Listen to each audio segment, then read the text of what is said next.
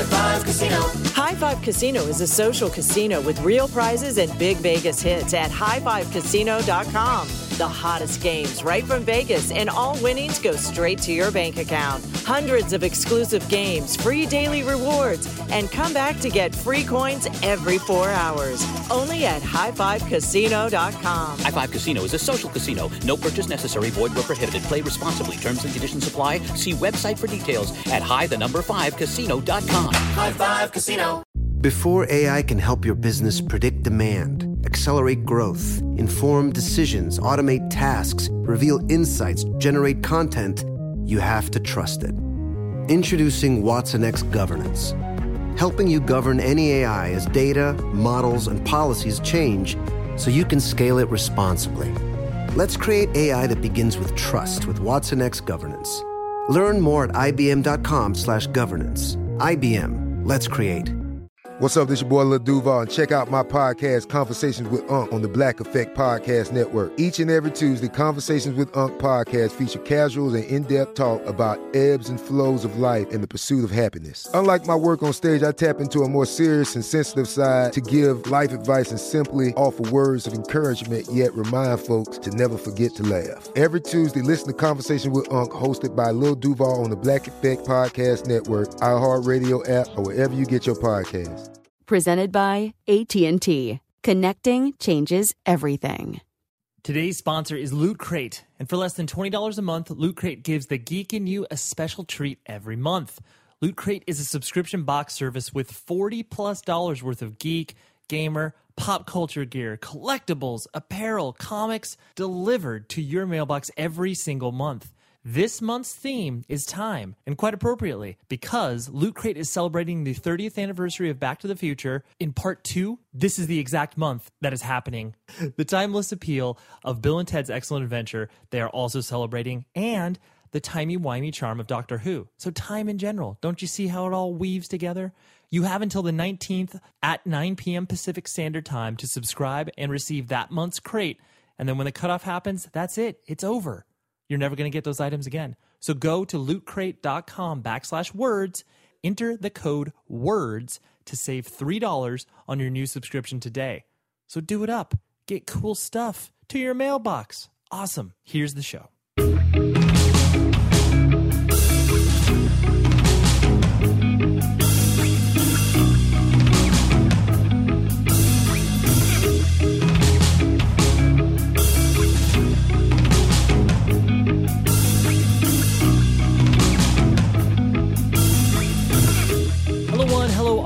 Another episode of 100 Words or Less, the podcast. I am your host, ever present, ever humbled by your presence with me in your ears while you are running, while you are, I was going to say go to the bathroom, but that's a little weird, right? I think I've listened to some podcasts while I've gone to the bathroom, but regardless, whatever you are doing, Thank you for joining me on this weekly journey through independent music. I hope you continue to enjoy this month of narrow focus on the music genre known as hardcore. This month is called Faces of Modern Hardcore, and I am focusing each week on a person who is integral to the contribution of what is happening within the context of modern hardcore as it stands now. And the guest this week is none other than Evan Wivell from Mindset, the lead vocalist, and he is also the CEO slash proprietor of React Records, a spectacular record label from the Baltimore area that has a, uh, a long history in putting out hardcore of all different shapes and sizes. And more context on him and the label in a minute. But let's get some house cleaning out of the way. Let's get some observations out of the way. You know how this goes. If you listen on a weekly basis, you know how I structure this show. And if you don't like it, then you already fast forward through anyway. So things have been busy. There is some fun stuff that's coming around the corner. I promise you it's going to be in probably early to mid November. I will be able to let you know what me and a couple friends have been working on for quite some time. And then also for those people who are contributing to the other cool audio stuff I'm doing, I promise I will email you back. it's just been very hectic and trying to pull together other shows that are kind of splintering off the 100 words or less family because I have very talented friends that also have very strong opinions on stuff in general. So I'll be working on a lot of stuff. So if, if this weekly digest of, of independent music is not enough for you, you'll be able to consume even more which is exciting. So uh, yeah, that's enough of that. Let's let's talk about why Evan from Mindset and React Records is on the show this week. I've never met him in real life. We have only uh, spoken this one time, and it was a great conversation. So, Mindset, for those of you who are unaware, is a, um, for lack of a better term, a youth crew hardcore band from the East Coast. And uh, the reason why I deem them important and important enough to be able to uh, receive this oh very prestigious platform of being interviewed on my show, Mindset is uh, a band that definitely has the uh, I guess the king label placed on them in regards to the uh, old school hardcore crown. So in my mind, they're probably the band that is waving the flag the highest for straight edge hardcore in regards to the style of music that they play. And then on top of that, Evan also inherited, now runs React Records.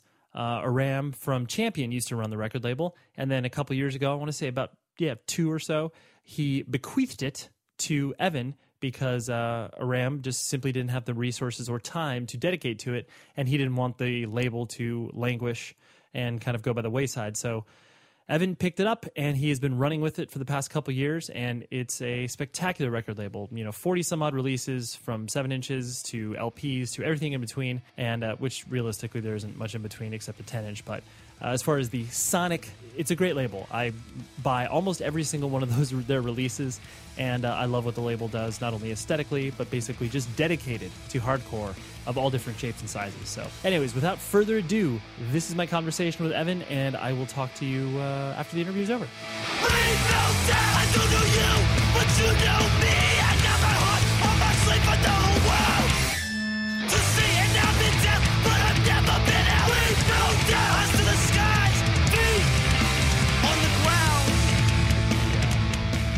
I can't recall exactly when I first found out about uh, mindset and what you were doing, but um, it was one of those things to listen to the records. I was like, "This is cool," um, and I know that uh, I always, for a couple for I think three or four years I was doing Sound and Fury, and we always tried me and my business partner Joey. We're always trying to get you out. We were always uh, out west. We had a history of canceling Sound and Fury. I think we canceled like three years in a row. We did play once though, and it was awesome. Yeah, yeah, yeah. No, I think the years that you canceled were always with uh, myself and Joey, and it was always like, well, we want them to play, but we know they're probably not going to play. No, I was. always- I'm a little embarrassed by that. I it's just we just never were able to pull that together. yeah. Well, I mean, it's hard. I mean, plane flights and logistics. generally we're a pretty we're a pretty well-oiled machine, but Sound and Fury just never Right. worked out. Um, but then, uh, so my first time actually watching you guys play was uh, when you came out here. I can't remember exactly when, but you played the uh, Programme Skate Shop in Fullerton. That was just last year. Yeah, that was yeah, awesome. it was. Um, and it was one of those things where it was like, uh, I guess for lack of a better term, there's something that's just magical to watch a band play, or specifically hardcore bands to play in a small room. Whatever, listening to certain bands' records, they're basically they're kind of a dress rehearsal for when you want to see them live. You know, you just kind of get acquainted with the. Yeah, So do you, do you feel that that's very indicative of kind of what the way that people react to mindset, where it's like, oh yeah, like I just want to see them live. Like records are cool, but I want to see them live. I've, I've definitely came to the realization over the years that I think one of the only reasons we were able to stay relevant without actually putting out a lot of music because we've been a band for a long time and really don't have that much music released. But uh, I think people were still into us because it was, you know, fun and interesting to watch us play live. So we've always kind of prided ourselves on being a live band and not a studio band. Not that you can't be both, but uh, we definitely always. That's what we're really all about, and what we're chasing is is the experience of playing music live. Right. I mean, it's fun to be in the studio, but that's sort of, you know, you're just in there for a weekend and then it's over. Well, yeah, we make records so that we can play shows for sure. but you know there's obviously bands that just love the studio experience and love the creative freedom and like obviously there's something to be said about that but you know when you are a i guess tried and true hardcore band there's definitely um, yeah the anticipation is like oh yeah i just i, I just want to feel that energy rather than you know how great was that guitar lead you played Oh, totally. Yeah, I mean, playing live for us is, I mean, it's everything. We've definitely over the years we've had like member changes. We always said there was like three rules. One, you had, you had to be straight edge, obviously. Two, you had to be a great live musician, and three, you had to treat your mother with respect. So there was always three three rules to being in mindset. But we definitely turned down great friends that couldn't like that were just boring live. Like it just you got to be live to be in mindset. That's the rule. Rule number two. Rule number two. Yeah, yeah, yeah. You di- you didn't have to uh, uh, exclude anybody because they were terrible to their mothers. We did actually. We kicked the kid out of the band because he he was like he was real shitty to his mom. What kind of person talks to their mom like this? And gave him the boot. Wow, that's that's very Believe that? That's not a joke. no, no. I, I mean, I, I, uh, I do think there's that weird relationship where obviously, you know, I mean, kids that typically get into independent music and punk and hardcore, uh, you know, you have an adversarial relationship with your parents at certain points, but then, you know, eventually you kind of grow out of it and hopefully obviously respect your parents but that's cool that you actually it's just- put your foot down and were like no dude don't do that Yeah, he was, he, I mean, he was kind of all around. Uh, could be a turd at times, but that we were just like, man, that's a. You don't treat your mom with respect. Like you can take a walk. right that's that i i, like I really like that principle that's good i, I hope that uh, Yeah. Yeah I, I hope other people the uh, the influence uh, rubs off on people from that perspective Yeah, I, I mean, I hope he learned a valuable lesson. Yeah, I, absolutely. He's like, oh wow, maybe uh, maybe I need to rethink just the, the way that I speak to Yeah, my mother. everyone should rethink it, reconsider from time to time. Because yeah, I mean, it's one thing when you're obviously a teenager and you have that sort of like, like I said, that that push back and forth where you're like, I'm gonna be my own person, but then you know when you're 24 years old and still being that same person, it's like, well, you know, maybe you can hang it up. Even if your mom's kind of like a nag or kind of crazy, like you still got to just like it's your mom. Like be be good to your mom. right, right. I know that's a, sounds If you take away anything from this interview, just be nice to your mom Right. and give her a hug and tell you love her. Right, right, right. It sounds like such a basic principle, but yeah, there are Yeah. that is something you need to learn. So backing up, you yourself, you were uh, you you are a self-described uh, you know farm kid that is was raised in uh, rural Maryland, correct? Correct. Yes. And so, like, you know, paint me that picture. Like, what, you know, are we talking about like the the sort of idyllic farm life where it's like, you know, you had cows and chickens and, and horses and stuff, and how how was that uh, all transpiring? Uh, it was quite idyllic. I would I would say so, but it was uh, I mean, it was a working farm. My dad was a farmer. My brother is a farmer, and uh, I'm not.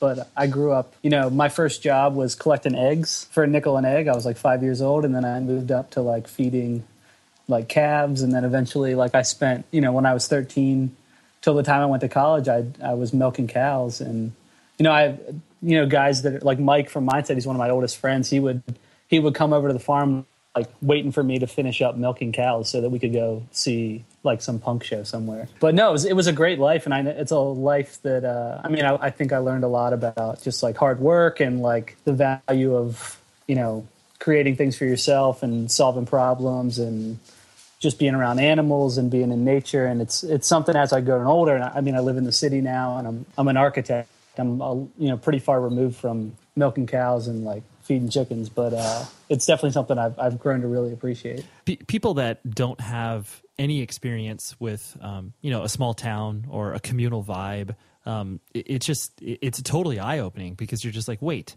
everybody in town like knows each other. It, it, it's such a a switch for most people that obviously get raised in a you know more urban environment. Oh, totally. When I was, well, I know like when I went off to college, I had this real sort of apprehension about going back home. Well, going back wasn't a problem because the farm is like not even in the town. Like we're out on the outskirts of a one stoplight town, you know, like, but I, I would have this like anxiety about like seeing people from high school. I, I think it was just this whole like, I was trying to move beyond it and like create this new life in the city or whatever, with meeting new people and doing new things in college. But it's yeah, because I mean, and for me, I have an enormous family. Uh, my dad was had thirteen brothers and sisters. My grandfather was the oldest of twenty. Like this is like some real storybook, like weirdo farm shit. And so like literally, this town is like like I would like my girlfriend and I would go, you know, to the grocery store when we were visiting my mom, and I'd be like, yeah, that that guy's my uncle. I don't know what his name is, but like he's definitely my uncle. like he's a, he's a rival for sure. And uh, there's just they're everywhere, man. Like our family reunions would there'd be like three or four hundred people. Yeah, you should. Right. And I don't know. Yeah. You can essentially you can essentially play a show to your family and it would be totally huge. Oh, it would be it'd be it'd be wild. It'd be a, possibly a literal barn burner. Right. you like you mentioned you have to rely so much on um, you know your own imagination like stuff isn't uh, necessarily you know it's not a cultural hub you're not being able to Right. pick up on a lot of stuff that obviously other kids do just by sheer proximity of of whatever that it is that they're into um, Right. Like I don't really know how to explain where mindset came from. Like we didn't have like mentors or like big brothers that like gave us, you know, true till death or like break down the walls and we're like, hey, like this is what's cool. Like I honestly have no idea how we got into that. and how it sort of became, you know, what what it is today. But uh, Right. somehow it, it worked out. I don't know. Right. I mean, maybe it could have, maybe it didn't work out. You know, maybe maybe we missed out on some. We should have got into black metal or something. We'd be Yeah. we'd be living large right now. So what was what was your family structure like? Like you said, your your uh, father ran the- the farm. I presume your mother was taking care of you and like, brothers and sisters. Yeah, so I have a I have an older brother, and he now runs the farm. Um, I have an older sister and a younger sister, and uh, yeah, two great parents. I had a, I had a great childhood. I definitely picture you as a uh, young child running around in uh, overalls with no t-shirt. Um, is that uh? did you? I would say over if I had overalls on, I was overclothed. I was I was kind of like a feral child, just like running around. I never wore shoes, like just like running around naked, like just totally in, uh, uninhibited. Right, right. well, it's it, it- But, it's uh, great because yeah, it's it's a unique experience, especially Yeah. the farther and farther away that our culture as a whole obviously uh, isn't connected to that because you know obviously i mean this is a much larger discussion but you know most people think of a farm and they think of where you were raised as opposed to um, oh what if what is a factory farm like oh my god that's nothing like what i would imagine a farm to be like Right, right. Um, no, my, my parents were really supportive of pretty much anything I wanted to do.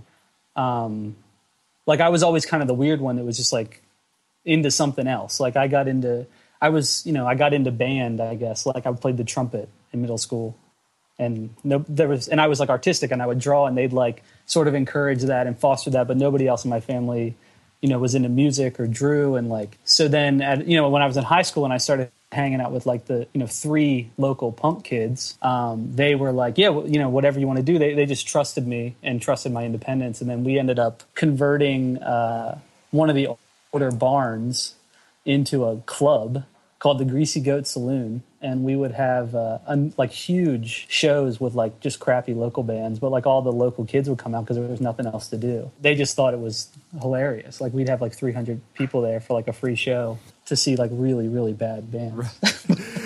it's um without being too precious about it it's very adorable that your your parents were just like well uh, evan's into some really weird stuff but we're just gonna let him uh, let him do what he needs to do Yeah, totally. I sort of returned their faith in me with, you know, I, I never really strayed them wrong. I was a good kid, you know. I, don't- I don't know what I was going to do, but um, yeah, they trusted me, and I kind of did what I wanted to do, and it all worked out. right well I, I find it's it's always so interesting too and i'm sure you've experienced this with with certain friends of yours that obviously you know misbehave or obviously uh, get in a lot of trouble you're just like your life would be so much easier if you kind of just like didn't do that like it, it it you can you know whatever bend the rules that your parents have given you where it's just like all right i need you home by you know midnight on a school night and you can't go to a show but then you go to a show and arrive home at like 11:59 and everybody's fine yeah. the the kids that just act out where you're just like come on like you're making your life so hard got to work within the the system. You can't just go anti-system, man. You got to learn how to manipulate the system. I learned that from an early age. right Like the system, you can make the system work for you. And if the system might just be your mom, you know, just like totally it's a structure you just have to work within it yeah, exactly. um, you know, I I know you kind of described yourself as a, obviously as a, as a feral child. Were you, um, you know, uh, were you outgoing? Was it one of those things that you were, um, you know, kind of re- reserved? Like, where do you kind of place yourself on that spectrum? I mean, I was definitely. I think I was always. I was independent and enjoyed working alone, but I was confident and like well socialized. Like I was just kind of. I prefer to work alone than in groups a lot of times, which is still kind of something that carries through to my adulthood. But I, I mean, I was like a social kid. I had a lot of friends, and I played little. And so then, as you started to kind of develop your, I guess, real identity, like once you started to go to high school, was was high school still in that general rural area, or had you had moved to uh, Baltimore by that time? Oh no, uh, yeah. I mean, my high school was the next town over, but it's all basically because there was no high school in my town. Right.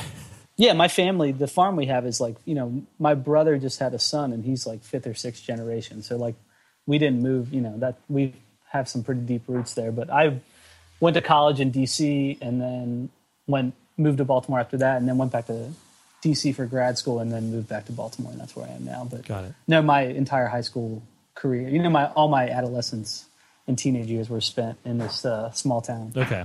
And so, and like you said, like you alluded to before, where you had no real um, idea where I guess independent culture started to kind of be introduced to you. Is it, you really just kind of feel like it, it just randomly showed up on you or your friend's doorstep, and they you kind of showed one another, and you started bouncing uh, bouncing those ideas back and forth? Yeah, I, I mean, I would. It, it's just like uh, we crawled out of the the primordial ooze of this like culture vacuum, Right.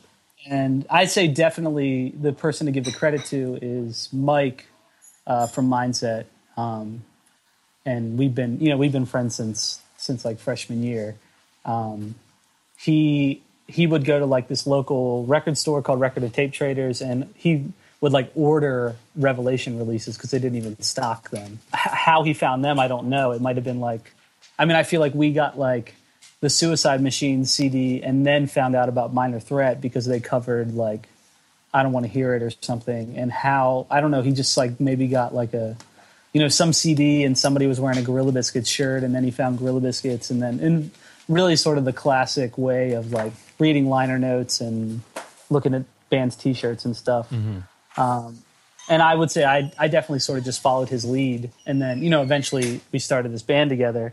I, I grew up like my nobody listened to music in in my family. Like I don't really like understand the Beatles because I didn't grow up with it. Like the Beatles mean nothing to me. Right. Uh, my like the only like musical memory I have from my childhood is my dad had like a John Cougar Mellencamp eight track in his like old like sixty four like Chevy beater pickup truck. Mm-hmm.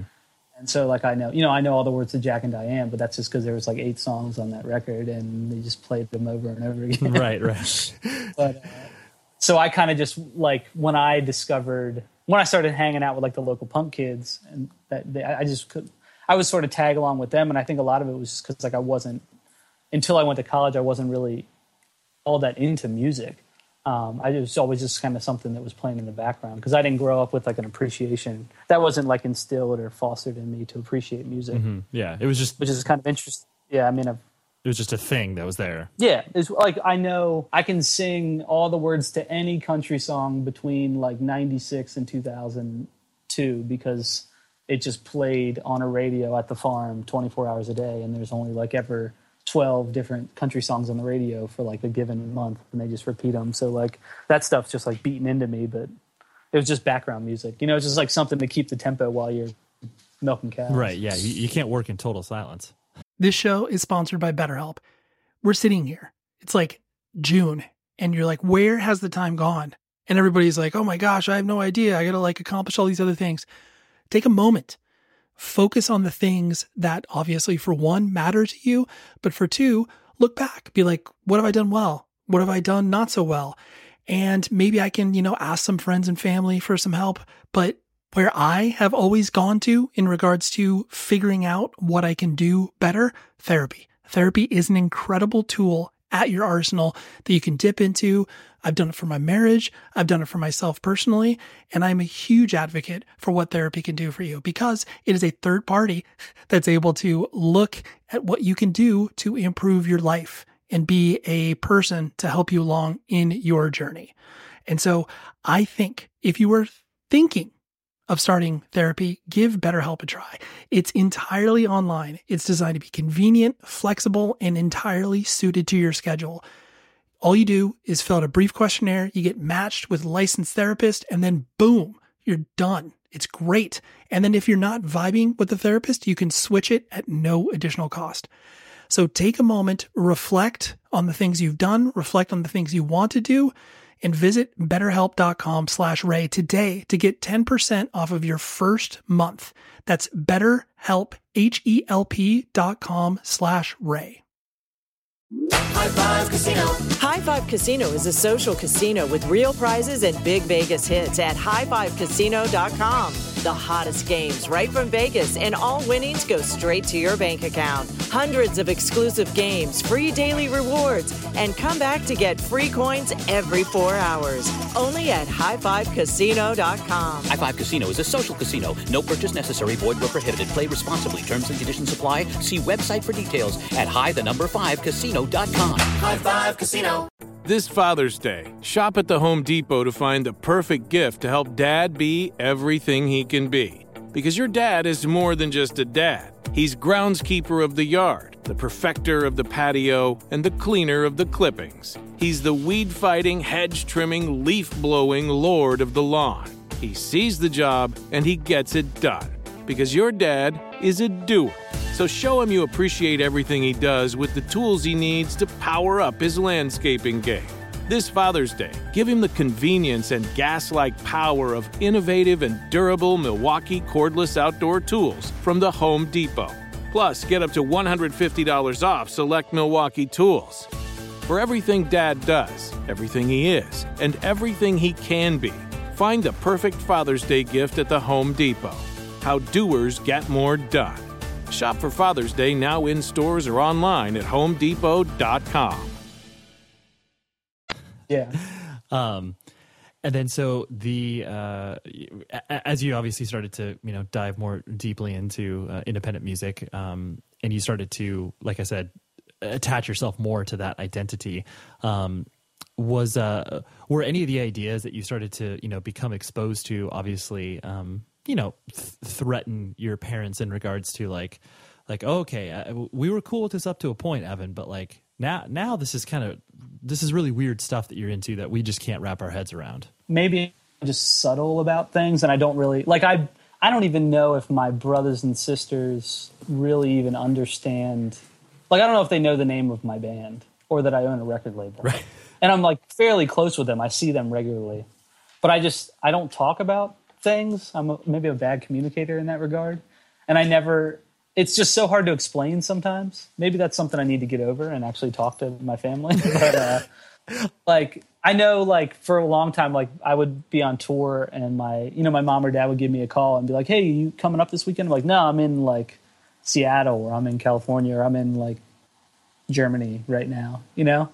I just yeah, I don't What was the question? no no no Can't remember. no no that I mean it's a, it's a great ta- Oh no, my parents weren't ever wigged out by it, and I think that they, um, yeah, I think maybe they just thought it was kind of like a quirky thing that I was into, and it, you know, I have friends with like you know mohawks and bullet belts and stuff. My parents are always super cool, like super welcoming. Like our house literally didn't have locks on the doors, and like kids would just stay there for like days at a time. Um, my parents are just like really cool, really for you know a bunch of small town farm people you would otherwise think would be like, you know, closed minded. They were just kind of like they trusted me, and they if this was a friend of Evans, it was you know a friend of ours, and they were they were totally cool with it. Right, right. Well, uh, that is amazing because obviously it's really easy to, uh, like you were kind of you know uh, mentioning, it's really easy to paint a small town mentality on a person and be like, oh yeah, they're hicks. They probably don't understand anything, and like you know. They uh, th- there would just be no uh, way that they would start to wrap their head around what their son is getting into. But it's just uh, it's awesome that they were obviously um, so fostering of whatever you were getting into. my parents were really like kind of urged independence and kind of like just like push you out of the nest and you like either you fly or you don't you know like Right. Not that there wasn't like love and support but they're they're really like uh like i wasn't allowed to have uh training wheels on my bike it was like you either ride the bike or you don't ride the bike and so i think that like has carried over that's something i like tell people or think about a lot where it's just like if you're going to do something like do it and be smart and don't fuck it up Right. And it, yeah, and if if you do, then you fall, and then hopefully you Yeah. learned a lesson because of that. right Uh, exactly I, I know you've mentioned in previous interviews before where um, uh, your your family uh, had a strong Catholicism strain to it, and then you uh, I don't know where you self identify as of right now. Like, would you define yourself more as uh, more spiritual than religious? Like, uh, where where did that kind of um, I guess shift um, in your mentality start to uh, be you know be, become more of your identity? Um, well, I was definitely. I mean, yeah, I was raised Catholic, very Catholic, like twenty kids in the family Catholic. Right. Like, yeah, Uh, no, no no birth control Catholic, right? Yeah, exactly. I went to when I went to college, which was the Catholic University of America, uh, which I I went to. I was I suppose Catholic at the time, not like super enthusiastic, but it was just I didn't really know any different. Not many colleges have architecture programs, and they were sort of like the architecture program that most like intrigued me. So that's where I went to college, and uh, but it was actually at Catholic University that I was like, whoa, this is not for me and kind of you know stepped away from it for a while. Like i think i kind of went through like classic like being angry at the church and sort of this quiet rebellion and thought about it a lot, but like took a lot of like religious and like theology classes and stuff and just was able to explore different ways of thinking and different ideologies and things like I don't know if I mean I'm definitely not religious. As I've gotten older, I've actually really grown to appreciate Catholicism as like a cultural idea of like how it affected how I was raised and I actually for a while I had like a lot of fun trying to figure out people I knew in hardcore that were also raised Catholic mm-hmm. because I feel like that you can like I can you can just like smell them. Right. You know, like they- Totally. they just got this that that like guilt just like wicking off of them at all times. It's like total repression and stuff like that. Right. But I think Catholicism has a lot of beautiful imagery and there's a lot of like like this sort of quiet passion to it that as I've gotten older I've like really learned to appreciate. I'm not I mean I don't embrace it. I would I'm you know I'm, I don't go to church. I'm not angry about it anymore. Right, right. Uh, yeah, you went you went through your uh, you know whatever dark night of the soul journey and be like, okay, well I came out the other end, but uh, I'm not, I'm Yeah. not burning that bridge behind me and being like, oh, that was worthless. I were like upset that I like stopped going to church and stuff. But uh, again, I think it's this might not even been like a support thing, but I think we just as maybe like a quintessential Catholic thing, we just like don't talk about things. Right. just, hey, this like there's just constant huge elephant in the room that nobody's talking about, and we're all like just repressed and sad and quiet. Evan, this seems to be a theme. I think I think I think maybe we should have an intervention. You should talk to your family about some stuff. I think that they might like that. Maybe I should.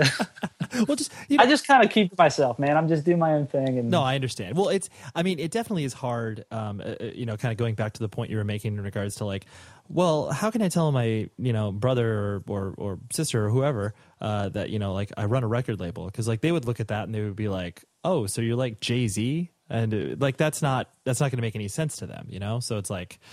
Uh, Yeah. you would have to explain, you know, whatever, 25 years of hardcore history in order to be be like, where where are you at now? maybe I'm just a coward, man. Maybe, maybe, uh, We just maybe I, I don't know. we just, blo- we, we just boiled it right down to it. Yeah, I think that they know that I'm in a band. I'm pretty sure they know I can't sing though. Right. Like I'm tone deaf, so I think there there's a sort of a foundation of confusion of like how is this guy like a fairly you know prolific recording artist and like can't sing a note to save his life. Right. So then they like had you know like oh he, my dad used to call me the lead screamer. So they had like a big kick out of that, and then like straight edge is weird, but now they like I'm like almost thirty now. So like okay, Ev has never drank. Like he's not going to start drinking now. So we'll stop asking him.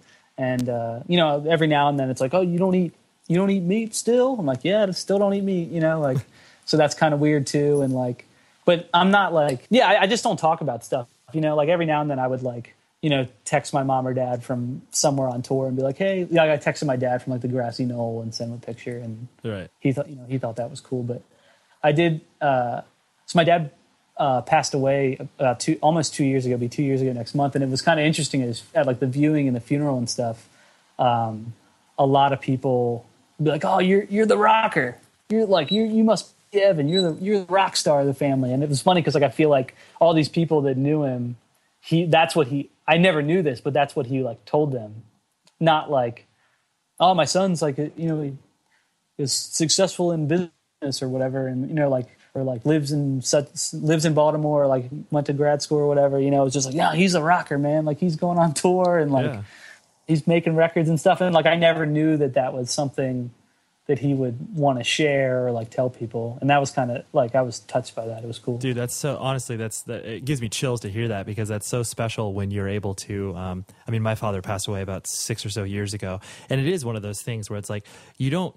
Um, and I know this is going to sound very, uh, I guess, obvious, but it's like you don't know how another person views you, and then Right. even your parents, who are the people you're closest to, and then it's like to hear that reflection uh, push back on you, where it was just like, oh wow, like you know, he might not have said it every day, where he was like proud of me or something like that, but just the fact that he was like, oh yeah, dude, Ev- Evan's killing it out there. Like Yeah. it's just yeah, it's really really awesome to be able to, like you said, at least hear that, so you know where your impression of yourself to him kind of stood.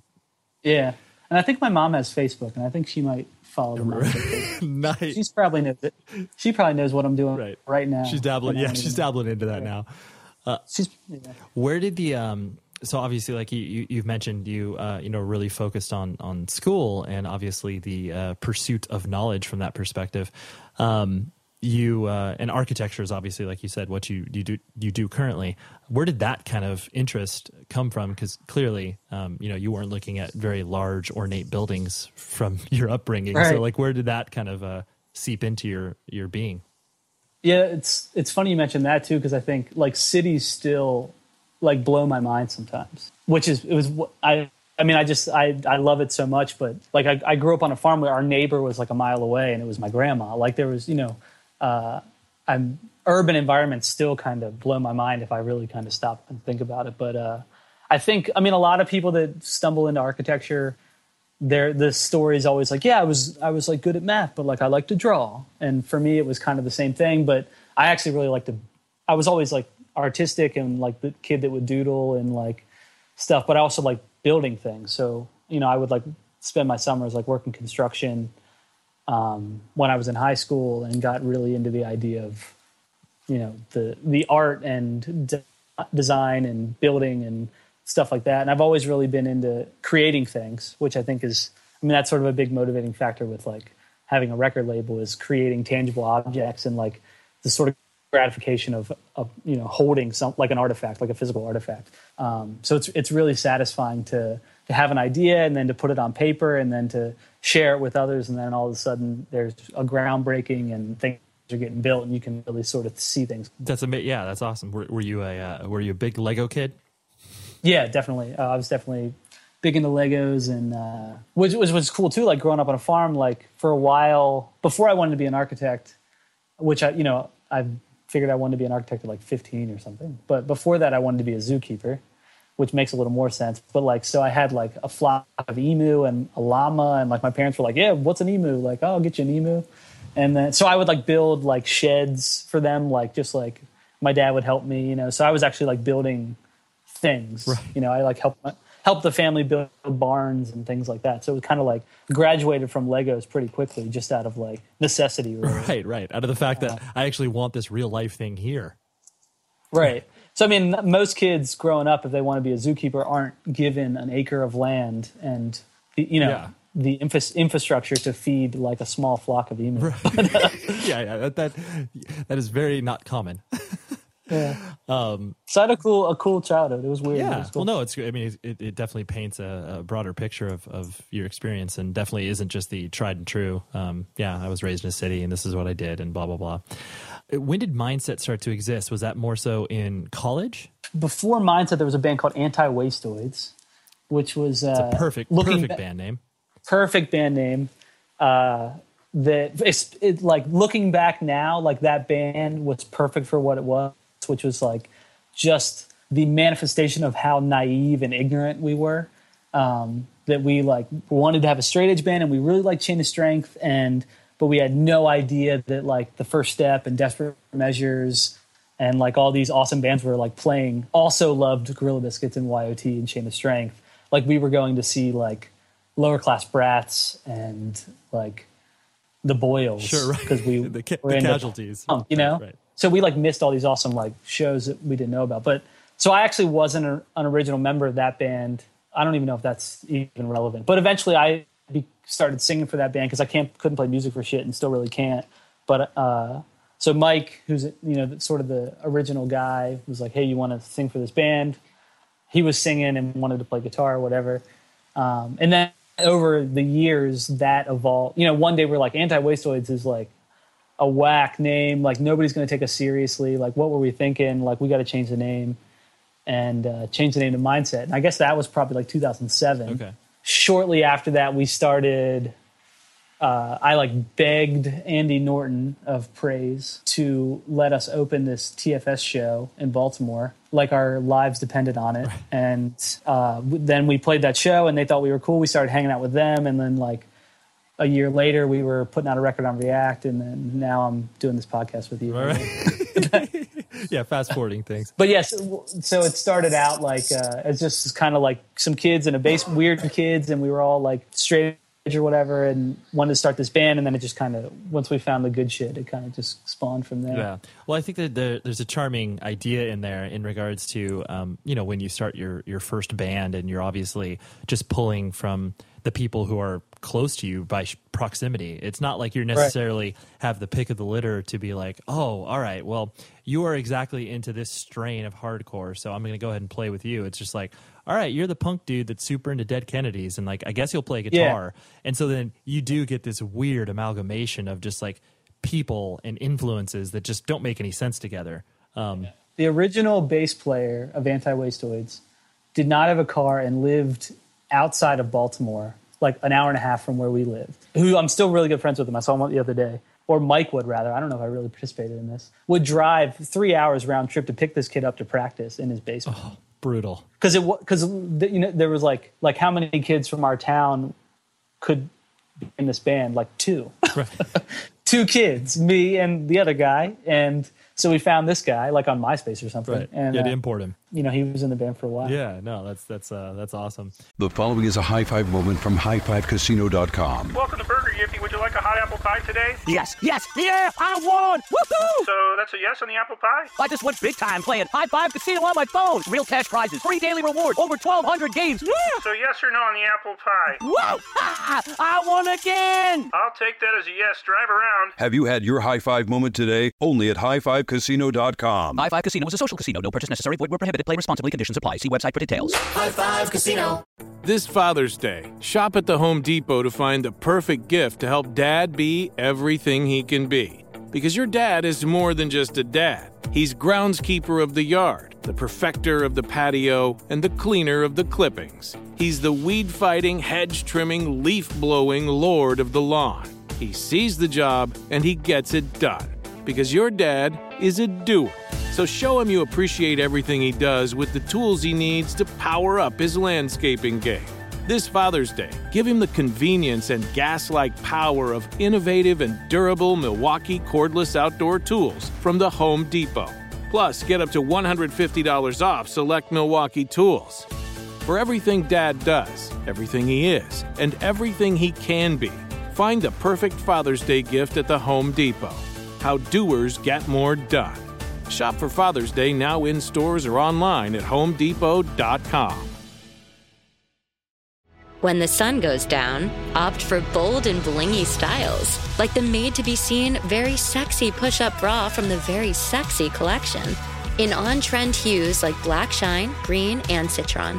For a glam statement, pair them with your favorite jeans and bring the heat. Because life is better in a bikini. Rewind to the future with the VS Archive swim collection inspired by Victoria's Secret's classic looks from the 90s and early 2000s. For endless out of office options, mix and match with Victoria's Secret's wide range of bikini tops and bottoms that offer you every type of coverage, from full to cheeky to minimal. Now in this season's must have shades and patterns. Add the finishing touch with the limited edition Bombshell Escape fragrance, a free spirited take on the iconic Victoria's Secret scent. Dive into a vibrant blend of juicy guava, lush palms, and summer glow peony.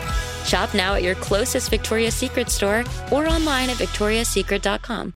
and so then uh, you know mindset has always uh, specifically been a band that has been uh, very uh, selective obviously over the um, you know the touring that you do and the sort of activity level just because everybody in the band has obviously built their life around um, you know quote unquote real life things um, was there ever kind of that push and pull in your guys' heads in regards to once you know more touring opportunities came up and you know cool fests or whatever like once these things Yeah. kind of came your direction was it hard for you to kind of like i guess keep your head down and be like dude i gotta finish school i gotta do this um, was there any sort of uh, you know i guess internal uh, hand wringing that was going on at practices being like Yeah, definitely. Okay. Um, we it just never sort of lined up. It just never synced up. Like either I was in school, and then when I got, you know, I took a break between undergrad and grad school, and like I, I went at that point, like I mean, I graduated undergrad in like 2008, like, and then the you know economy crashed, and specifically the construction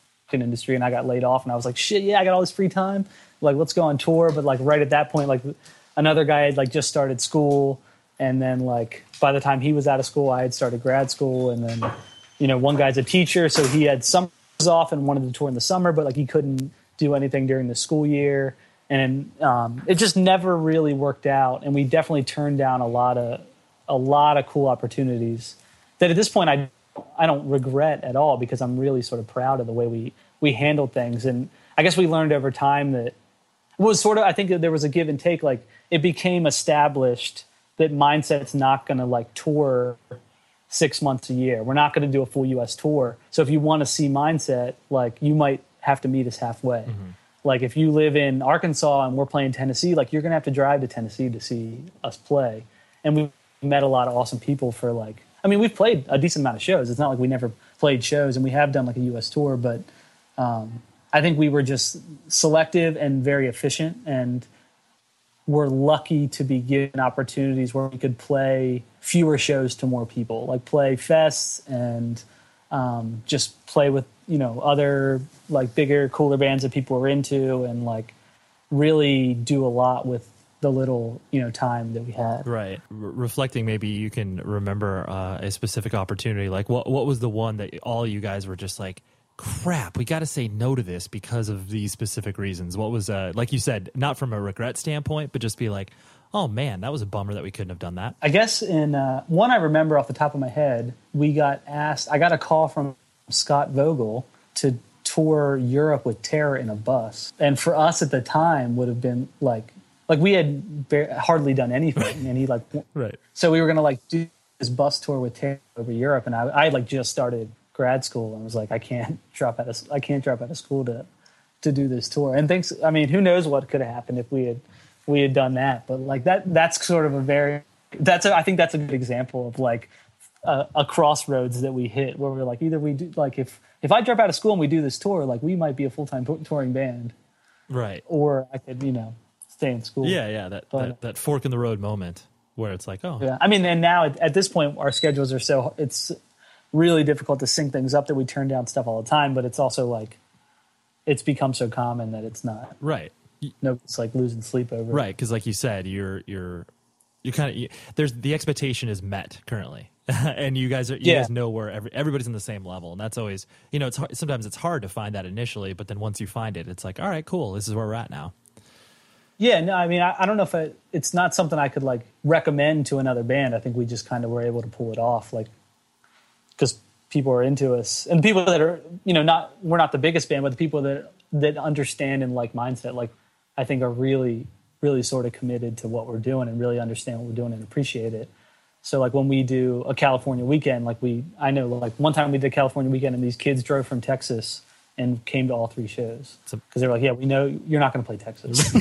right. We know we know we can't get you convince you to go Yeah. here. That's it, that, it's interesting. It kind of leads to another question I was going to ask you. Um, and this this can definitely be in reflection of your band, but then also I guess the uh, larger state of uh, hardcore music in general, where it's like it always. Um, I, I mean, I'm a little bit older than you, uh, but not. I mean, we definitely are part of the same generation. I'm 34, and it's like I look at certain bands um, that whatever uh, maybe either never got their due just because they existed for I guess longer than what your typical lifespan of a hardcore band is supposed to be. Because like honestly, you can point to so many bands that.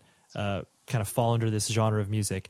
And it's like they release two full lengths and then if they do that and they release a third like people are just like oh my god i can't even believe they released three full lengths. Like they should have been broken up by this point.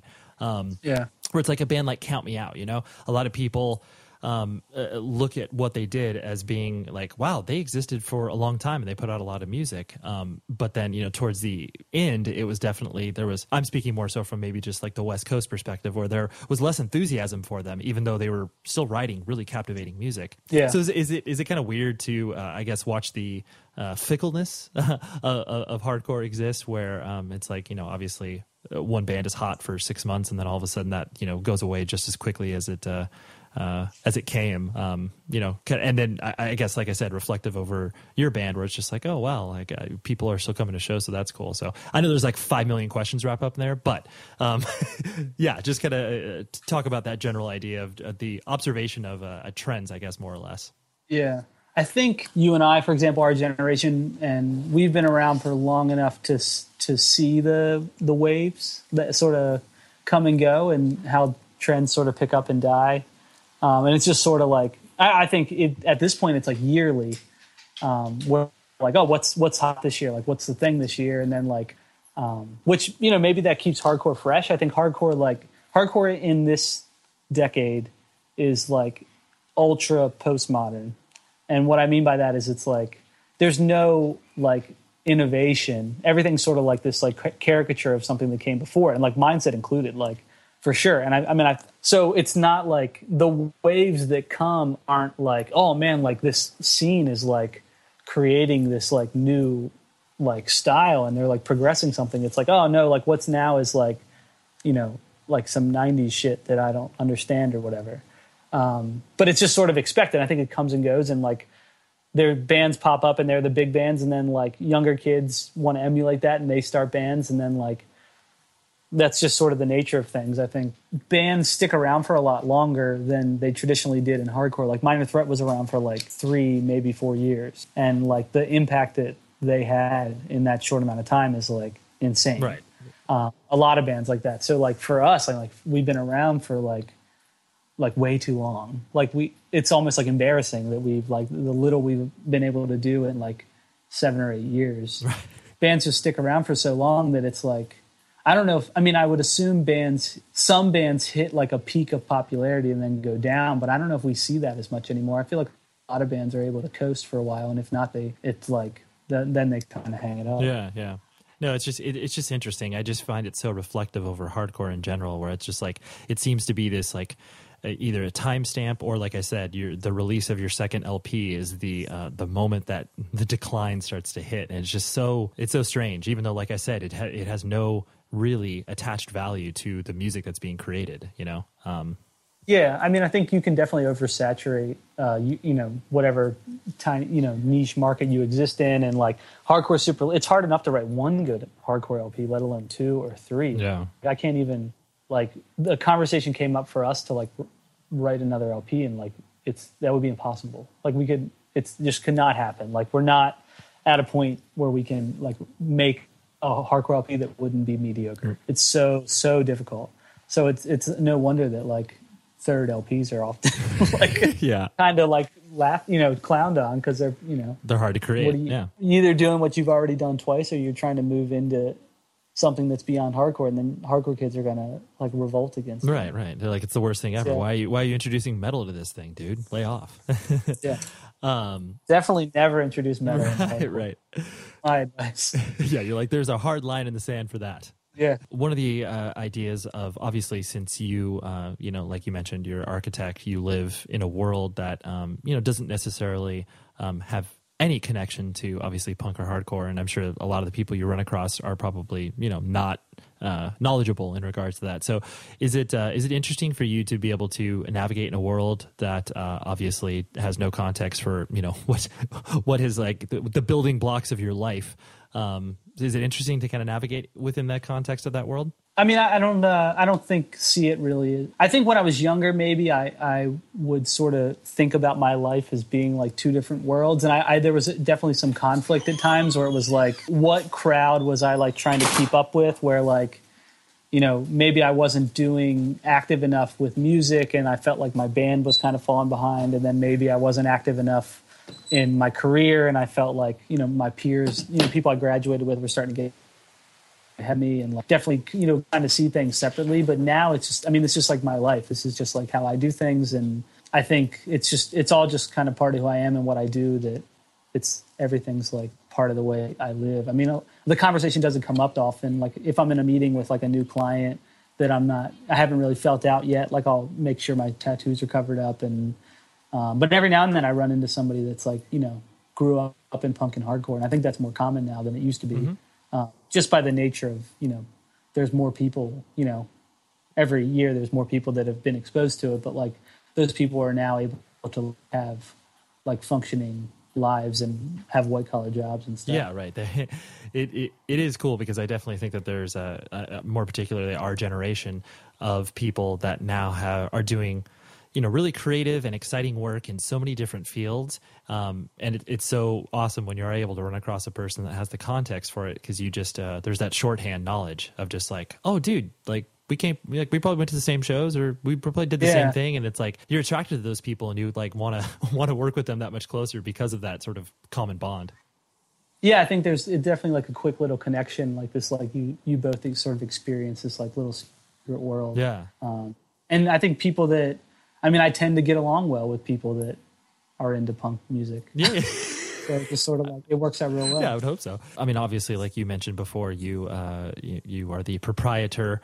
Uh, owner of React, and I, I thought that was um, a, a very interesting uh, changing of the guards. Obviously, when Aram gave the label to you back in what was it 2012 i think was it one of those things that you had to uh, kind of i guess explore yourself whether or not um, you wanted to uh, to do it um, was it difficult for you to i guess take the plunge even though you had been obviously helping aram for a long time doing stuff alongside the label was it difficult for you to say yes to it or was it kind of like well i guess i guess i'll do this Uh, probably should have been more difficult for me to say yes. It, it, I think I ready to dive in, you know, face first as soon as the opportunity arose. But that's, I think that's kind of my nature with things like that. I'm, my confidence kind of gets the better of me, but because it is a lot of work. And Aram definitely stressed that like if you're going to do this, like you need to really be committed to it. Because I mean, obviously it was his baby and something he sort of created out of nothing, and you know wanted to make sure it was going the torch torch was going to be passed and able to to burn brightly. But um, and he he really helped out with the transition. He's still you know I still talk to him almost daily. We're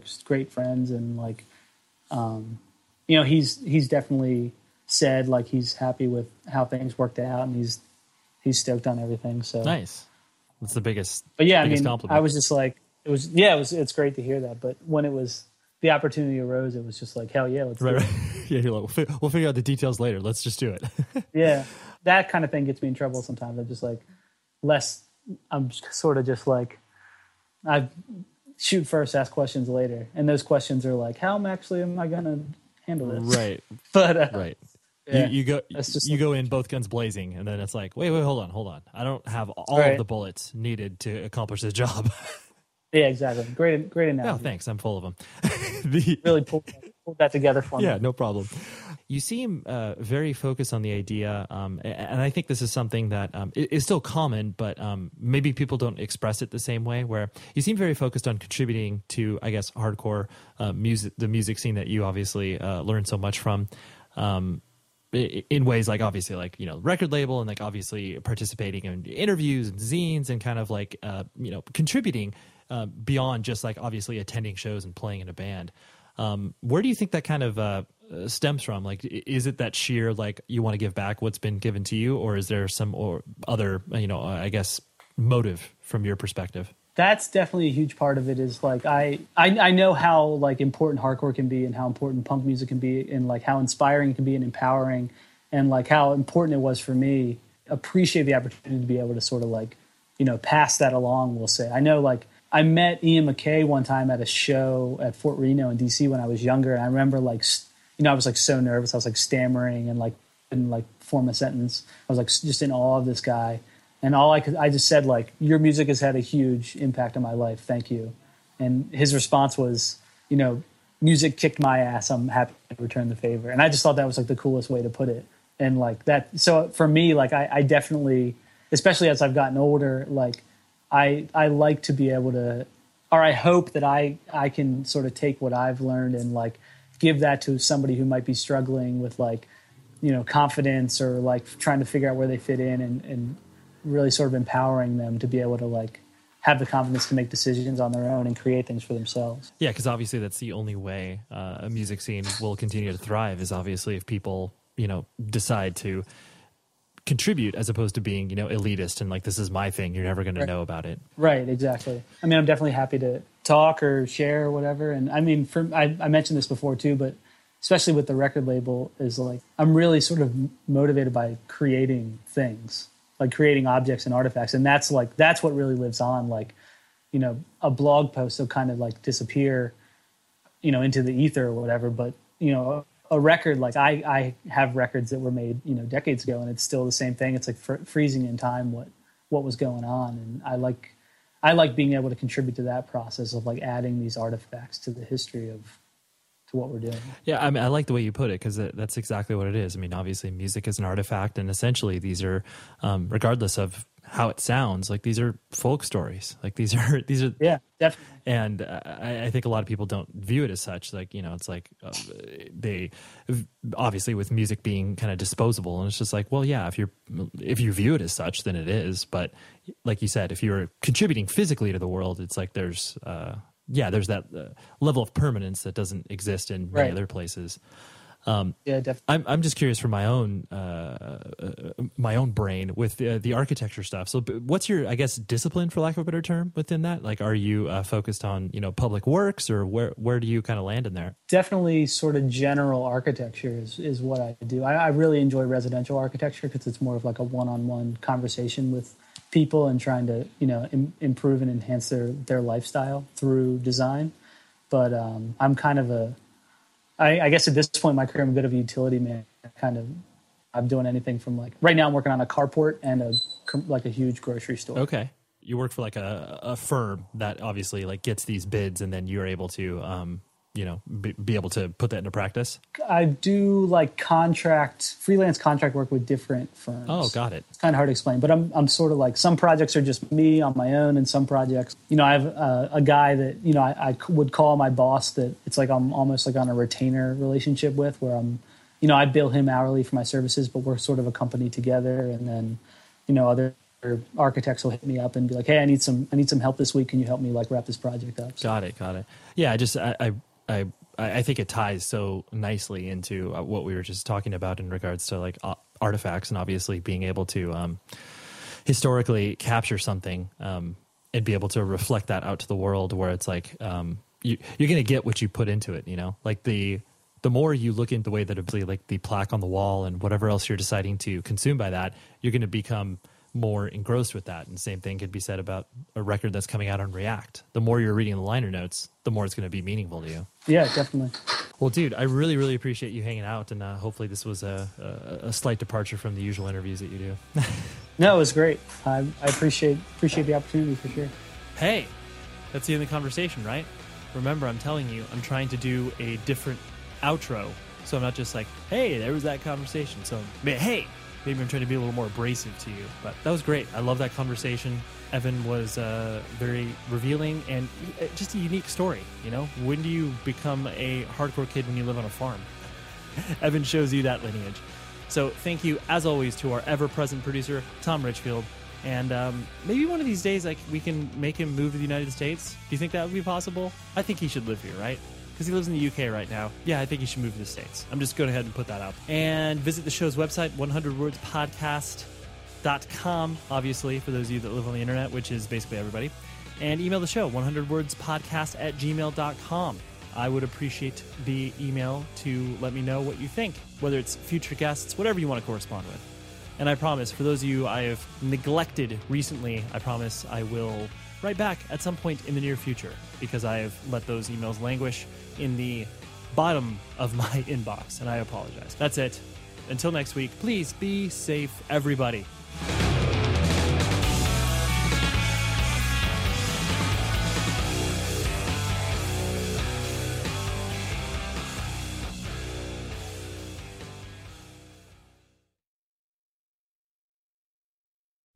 The show is sponsored by BetterHelp. Trust me in saying that no matter who you are, mental health challenges can affect you, and how you manage them can make all of the difference. That's why everyone should have access to mental health support that meets them where they are and helps them get through. BetterHelp provides online therapy on your schedule. It's flexible, simple to use, and more affordable than in person therapy. Connect with a licensed therapist selected just for you. Learn more at betterhelp.com. That's betterhelp.com. High Five Casino. High Five Casino is a social casino with real prizes and big Vegas hits at highfivecasino.com. The hottest games right from Vegas, and all winnings go straight to your bank account. Hundreds of exclusive games, free daily rewards, and come back to get free coins every four hours. Only at highfivecasino.com. High Five Casino is a social casino. No purchase necessary. Void where prohibited. Play responsibly. Terms and conditions apply. See website for details at high the number five casino.com. High Five Casino. Your credit card should match your lifestyle. At Kemba Financial Credit Union, choose a card with benefits that work for you. For a limited time, all cards have 2% cash back on purchases and 0% interest on balance transfers for a year. Apply at Kemba.org. Restrictions apply. Offer ends June 30th, 2024.